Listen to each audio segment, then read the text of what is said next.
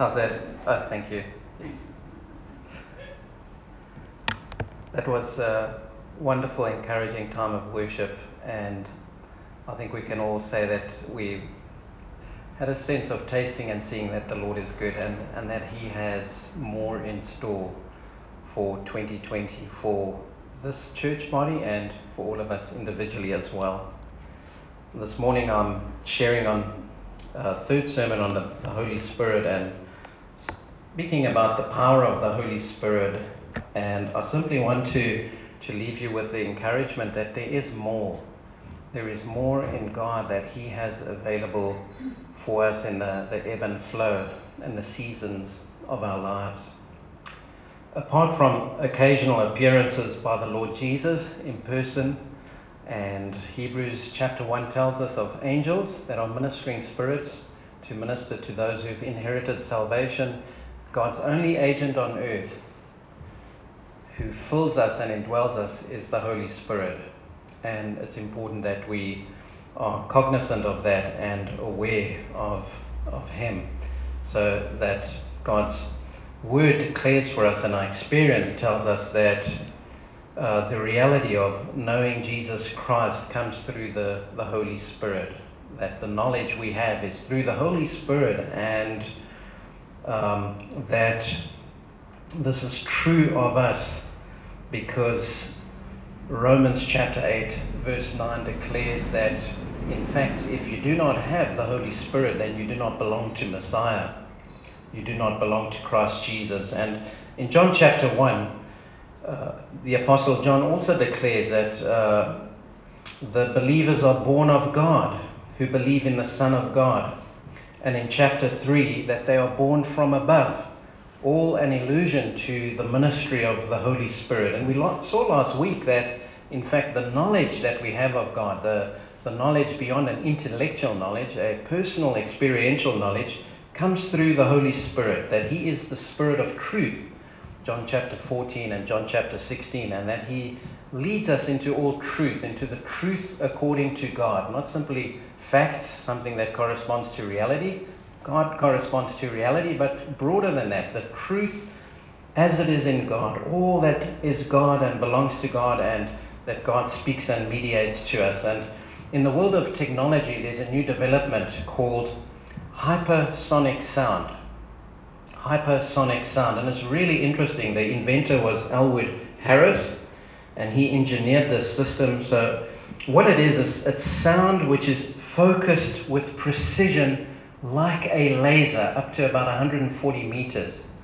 And if you're standing in a very particular position and that sound wave is directed at you, you alone will hear it. Someone standing to your left or to your right will not hear it. That's how precise that sound wave is. Hypersonic sound.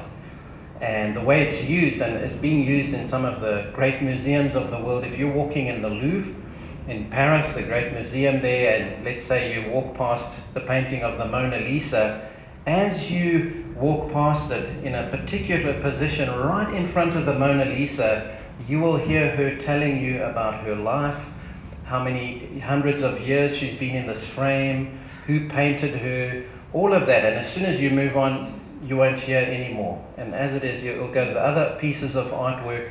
This is hypersonic sound. So laser directed precision sound. And you have to be standing in the right place. And I think it's a, a powerful metaphor for the Holy Spirit that you have to be positioned in Christ. Uh, we have to abide in Christ and be placed in Christ to know the reality of the Holy Spirit. And nobody else can know that uh, the, the power of God, the, the reality of God, the knowledge of God without the Holy Spirit. Uh, brothers, sisters, family members, if they don't belong to Christ, they won't understand what it means to speak about being led when you say, I'm led by the Spirit. And God showed me. And God speaks to me. And I have a, a conviction of the Holy Spirit. And, and I, I, I sense joy in the Holy Spirit because they're not positioned rightly. They're not in Christ, so they won't understand or hear his voice. And in fact, the, the reality that he mediates to us the kingdom of God and the reality of that space which the world cannot see and understand. And we have insight into this world. We have a knowledge that nobody else outside of Christ has. We understand the spiritual realm and what drives people and, and how ideology is driven by spirits and uh, uh, spiritual forces because there's no rationality in them. And so we make valuations beyond the value systems of this world. And it's exciting belonging to God in that sense, knowing that we have the truth. And this all comes through the Holy Spirit who applies salvation to us. And I want to impress on your hearts this morning that we must never think of being a Christian primarily in a moral sense. You know, that now being a Christian is really all about morality. So surely there is uh, going to be a moral impact on us, but people often misunderstand and think that. Uh, you know, this, this or that person's become someone who's now moral, or they, they go to church, uh, they've become religious. But the Christian life is new life in the Holy Spirit. That's what the Christian life is. It's, it's, we should not even think of uh, being a Christian as only being forgiven. It, in, uh, it includes forgiveness of sins. Absolutely core foundational. But it goes beyond that. To be a Christian is to be a new creature in Christ by the Holy Spirit. It is to belong to the realm of God's kingdom. It is to understand the lordship of Jesus, his reign, his kingship, and to be led by him. And the Holy Spirit leads us to follow Christ. Certainly not, he doesn't lead us away from Christ to do our own thing. He is, and he leads us into holiness. He is the Holy Spirit, not into a life of, of rebellion. And, and he transfers what we call it the transferable or communicable attributes of God, besides being created in God's image, so that we have personality and eternity is in our heart, and we have creativity and the ability to reason and tell between right and wrong. That's all the image of God. But love, joy, peace, patience, kindness, uh, the power of the Spirit, these are the attributes that He communicates to us but not the attributes which will not be communicated, which belong to God alone. That He alone has life, that He alone is the source of life, who gives us that life, but He alone is eternal. He alone is almighty. He alone is ever present. He alone is all knowing. But what do we want to do as human beings in our idolatry? We want to be all knowing, we want to be all powerful, we want to be omniscient, uh, uh, we want to be ever present, we want to be eternal, and, and isn't that the heart of the fall? You can be like God. And it's exactly those attributes which we will not have, which we can only have in God as we connected to Him through Christ by the Holy Spirit. That he that has the Son has life. There's no eternal life outside of the Son. And uh, that's exciting this morning that we can know the Lord and have life. And it all comes to us by the Holy Spirit. But secondly, the Holy Spirit is the Lord mighty in battle. He is the one through whom God goes to war on this planet. And war for us in the New Testament, it's a metaphor. It's a metaphor for kingdom conquest, for God's reign. And God's reign is a benevolent reign, it's not a violent reign right? It's, it's not a reign of force. It's a reign in which I give myself to Him, in which I submit to Him willingly. And if I don't, then reality will show me. Reality hurts me and, and, and gives me pain, doesn't it? But it's a salvation conquest. The Holy Spirit is the one who is the Lord mighty in battle. He's not Casper the Holy or the friendly ghost. He's the powerful Spirit of God. He's God Himself. Exodus chapter 15, verse 3, the Exodus uh, that happened from Egypt, Moses sang the song together with Miriam, the song to God and about God. And, she, and they used this expression the Lord is a warrior, the Lord is his name. Yahweh is a warrior, Yahweh is his name. Literally, the Lord is a man of war, the Lord is his name. And Isaiah 42, verse 13 the Lord will march out like a champion, like a warrior. He will stir up his zeal with a shout. He will raise the battle cry and he will triumph over his enemies. Literally, again, the man is a, the, the Lord is a mighty man of war, a warrior. It is only a metaphor for that which God alone can do. God alone could bring about the Exodus. He alone could part the Red Sea. He alone could bring them, bring the judgments on Egypt and bring them out with a mighty outstretched arm, arm and bring them into the promised land. God alone could do that. Psalm 24, God speaks uh, here through David, as David speaks of God and his coming salvation and coming with salvation. Who is this King of glory? Jesus, isn't it? The Lord strong and mighty, the Lord mighty in battle.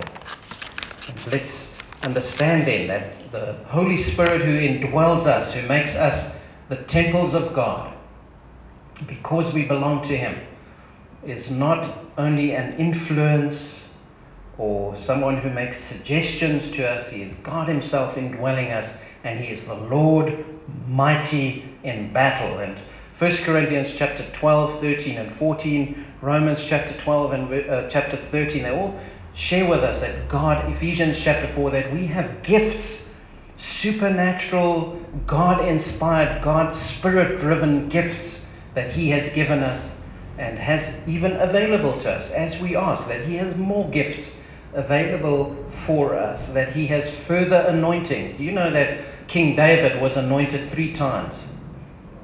Three times he was anointed. First uh, in secret by Samuel, then he was anointed as king over the tribes of Judah, and then he was uh, anointed a third time as king over the whole of Israel. And that's a, a powerful picture that God has further enablements, anointings, empowerings for us if we have new tasks, new ministry. And we often need a new anointing, a fresh anointing. And the Old Testament has many wonderful examples of that in terms of the, the stories that come out as we can take them as a, a metaphor in the New Testament. And in the book of Acts, we, we see the same thing.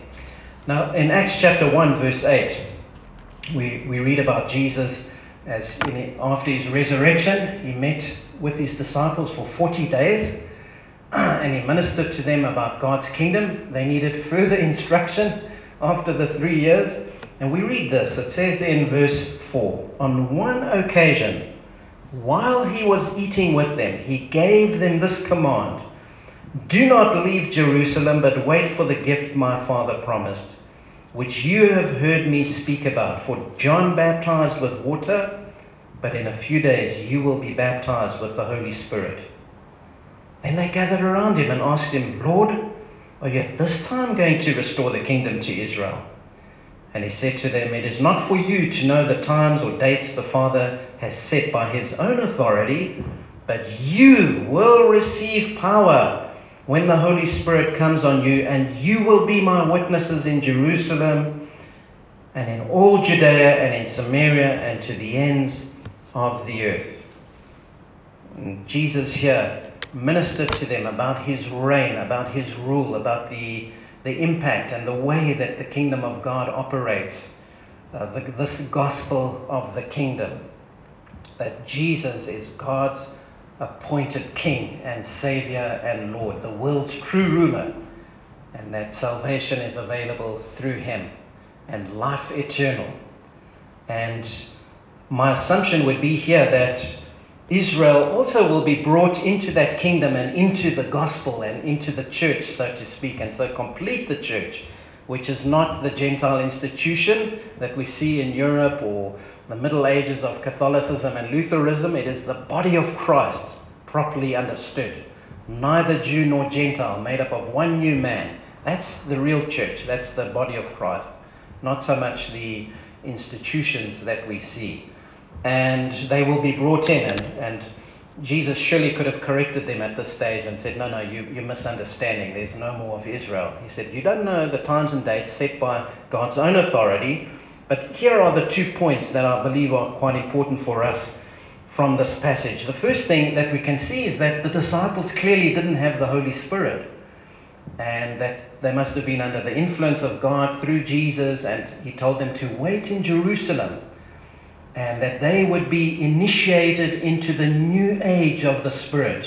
They would be immersed into the new life of the Spirit. That this, this new covenant that would be ratified and, and, and brought about through the blood of Jesus, this new covenant would be a life in the Spirit, in which God, by His Holy Spirit, God's only agent on earth, which would now dwell not in a temple made by human hands, but would dwell in His people physically, literally.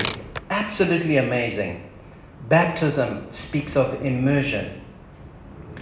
And I think it also alludes to a second or a further point, certainly, is that it's not a trickle, it's not a little sprinkle, Baptism is an immersion. That's what the Greek word means, baptizo. It means to immerse completely.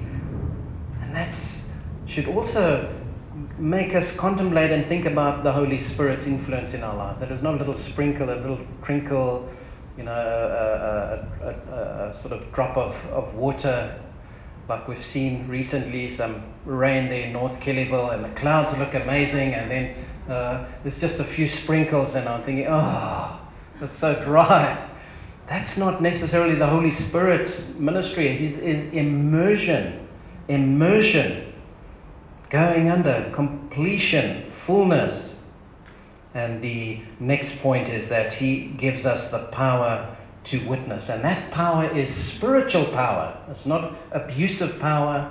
It's not dominance. Dominance is corruption. But power is, is spiritual clout.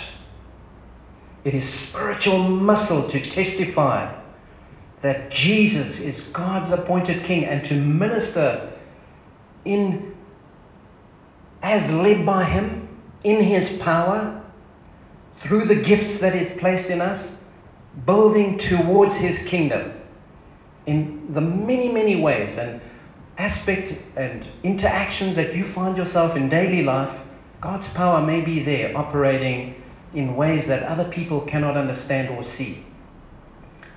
But of course, I'll leave you with this and encourage you with this that there is more. There is more in the ebb and flow of life, in the dryness, in the seasons that we go through, in the difficulties, in the challenges. That when there's emptying and brokenness, that there's fullness and filling in those seasons as well. If we look at the rest of the book of Acts, we see how they were empowered. These simple people who were not uneducated necessarily, or they were not necessarily simplistic either, but they weren't the elite. And they didn't have the resources of the elite available to them. And yet, through them, God would minister the gospel in Jerusalem, Judea, Samaria, to the ends of the earth and God confirming his message with signs, wonders, and miracles by the Holy Ghost. God going to war. God doing things that only he can do. Healings, demons being driven out, supernatural leading, conversion, prophecy, power encounters, miracles, signs, and wonders. God doing things that only He can do. But at the same time, doing it through their natural strategies as they prayed, as they planned, as they went on mission trips, as they did life, as persecution came, and they responded that, to that in all too natural, normal human ways, moving out, running for their lives, but yet taking the message with them, and God in that way spreading the message. But we also see in the book of Acts, and this too we should bear in mind, is what comes up. There's opposition, there's painful trials, there's stonings, there's imprisonments, there's murder, there's opposition, there's hostility, there's shipwreck, there's snakebite. And in all of that, that, that juxtaposition, that dichotomy of power in weakness, God is doing stuff that alone He can do. And we see that, for instance, in the, uh, the life of the Apostle Paul, don't we? But right now, what does this teach us? That God's power is mystically at work in our weakness. So don't be disturbed by your weakness. Don't be disturbed by your perhaps natural physical frailties. Understand that God has this treasure at work in us, he says, in jars of clay with, you know, earthen vessels with clay feet, I'd like to say. In our frailty, he ministers. He goes to war against the enemy, giving us the power to minister.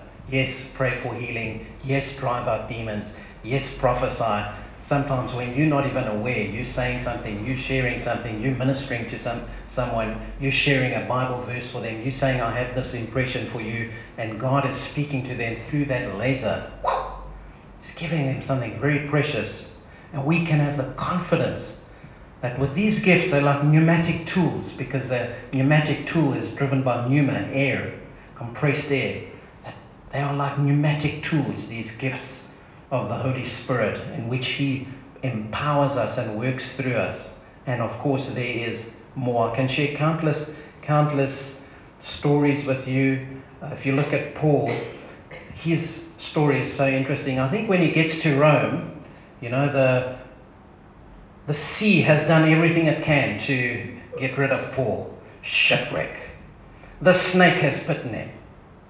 He has had opposition. That guy's been dragged through the streets. And I think, you know, he plotted this journey to Rome. He had this whole strategy worked out, and God was clearly leading him there, and God had ministry for him there. And yet at the same time, I believe that Paul got to Rome way more bedraggled and weary and exhausted than he would have liked personally to experience. But the gospel that it brings is God's power for the salvation for everyone who believes. And new creation is starting in Rome, and nothing can stop it. Nothing. And we know that from the book of Acts, and that is exciting. We can look at the book of Acts and read it and let God minister to us and see his organic nature, how dynamic he is. Do you know that on the uh, day of Pentecost they were all filled with the Holy Spirit, it says? And then in Acts chapter 4, where Peter was imprisoned and they were all praying together as a church. And later, or it wasn't the imprisonment, but there were threats against them to imprison them, real threats coming against them. And they prayed together. And it says that God filled that place with the Holy Spirit and the room shook. And it says that they were all filled with the Holy Spirit once again. God is dynamic. This is an ever present reality of what He may do once off, what He may do multiple times, that God is creative and we can't uh, fit Him in a box. But let's not accept this morning that spiritual dryness, numbness, detachment, feeling like you're, you're always just on, on low battery or simply that you're, you're, you know, you're on low energy, all your apps are switched off. you're an energy saver. And you, God's saying, I'm going to switch some of your apps on. You know, I'm going to take you to a whole new level. And let's ask Him for that. Let's seek Him for that. Let's be encouraged that God hears prayer beyond, that He wants to move beyond our intellectualism and our safe spaces. And He wants to go to war. And I'm going to share one story with you from of many stories I can share from my own life, church history. It's, yeah, uh, God is powerful. We, we, we, we know. We, we, this morning you may have heard Reinhard Bonnke uh, has gone to the Lord, passed away yesterday at 79. If you read his biography, so exciting how God chose him and raised him up. Not without trials, not without rejection, even from his own family the dad was completely focused on the oldest son. And an old granny in the church laid her hands on little Reinhard, who was ADD and all over the show and always getting into trouble, and said, I just see a picture of this young boy, and there's all these black people around him. and the dad couldn't receive it, couldn't accept it. It took him years before he finally came to terms with the fact God, you've got ministry for my, my second son or my third son not for my oldest son. Very exciting. And uh, in Geraldton, well, in the church there, there was a couple that were having trouble with, and it was to do with leadership, and, and this was draining and sucking the life out of me. As you know, can happen, right? when you have trouble and there is cloak and dagger and smoke and camouflage and deflecting and avoiding and blaming and the elephants in the room and you have to deal with it. And one meeting we had was, I felt there was a particular breakthrough, such a breakthrough. And I was thinking about Jesus in Luke chapter 4 that it says that after his testing and his time in the wilderness, it says that in Luke chapter 4, verse 14, Jesus returned to Galilee in the power of the Holy Spirit. Jesus our Lord returned in the power of the Spirit, and news about him spread throughout the whole countryside. And then also in Luke chapter 10, the victory of the disciples when they came back from their, their mission trip. And they said, Wow, even the demons submit to us in, in your name, Lord. And he says, I saw Satan fall from the sky, his defeat, as the kingdom was coming and people were being set free from his claws. And then Jesus prays. It says this At that time, in Luke chapter 10, Jesus, full of joy through the Holy Spirit, said, I praise you, Father, Lord of heaven and earth. And I had this amazing experience in Geraldton that at this meeting there was a breakthrough, and after it was all over, I was just full of joy in the Holy Spirit. I can't explain it, but I was overcome with His joy. And Geraldton being such a lovely place, my office was a block or two behind the beach. I went to the foreshore and I had a lovely swim. And there, a sea snake went in front of me, and we know what happened in Darwin, uh, how dangerous they are. And I got such a fright, so I got out of that water very quickly. But I saw full of joy, and then I saw this French lady. She was sitting there, looked very sad. And I said, "Did you see the sea snake?" And I was so full of joy that we got into a conversation. Very naturally, was able to share with her about the Lord Jesus, His love for her, His healing for her, in a natural, compassionate way. And God opened this amazing opportunity to minister His gospel through that moment. But I felt that it had come out of that fullness of joy. And this is it. When you're full of joy in the Holy Spirit, there's a power, there's a there's a supernatural sense to that that that God is, is at work and God will minister to us. So let's be encouraged to seek Him for joy unspeakable and full of glory, to once more experience that joy in the Holy Spirit, to be filled with joy, and to know that whatever our circumstances are, and certainly God, we pray, change our circumstances, open doors. In 2020, you've got new adventures and new friends and new people and new things that you're going to be doing in this place. Forget the former things, do not dwell on the past. Behold, I'm doing a new thing, says the Lord. And even if you're moving on, that God has new ways and new places for you and new opportunities, and that there will be joy. Let's seek Him for the power of the Holy Spirit because God is going to war. God is doing battle through us, and He comes to us and He says, You know, Oh man, I just see you like Gideon. You're so fixated on your lunch money. You're just threshing your wheat in your little barn.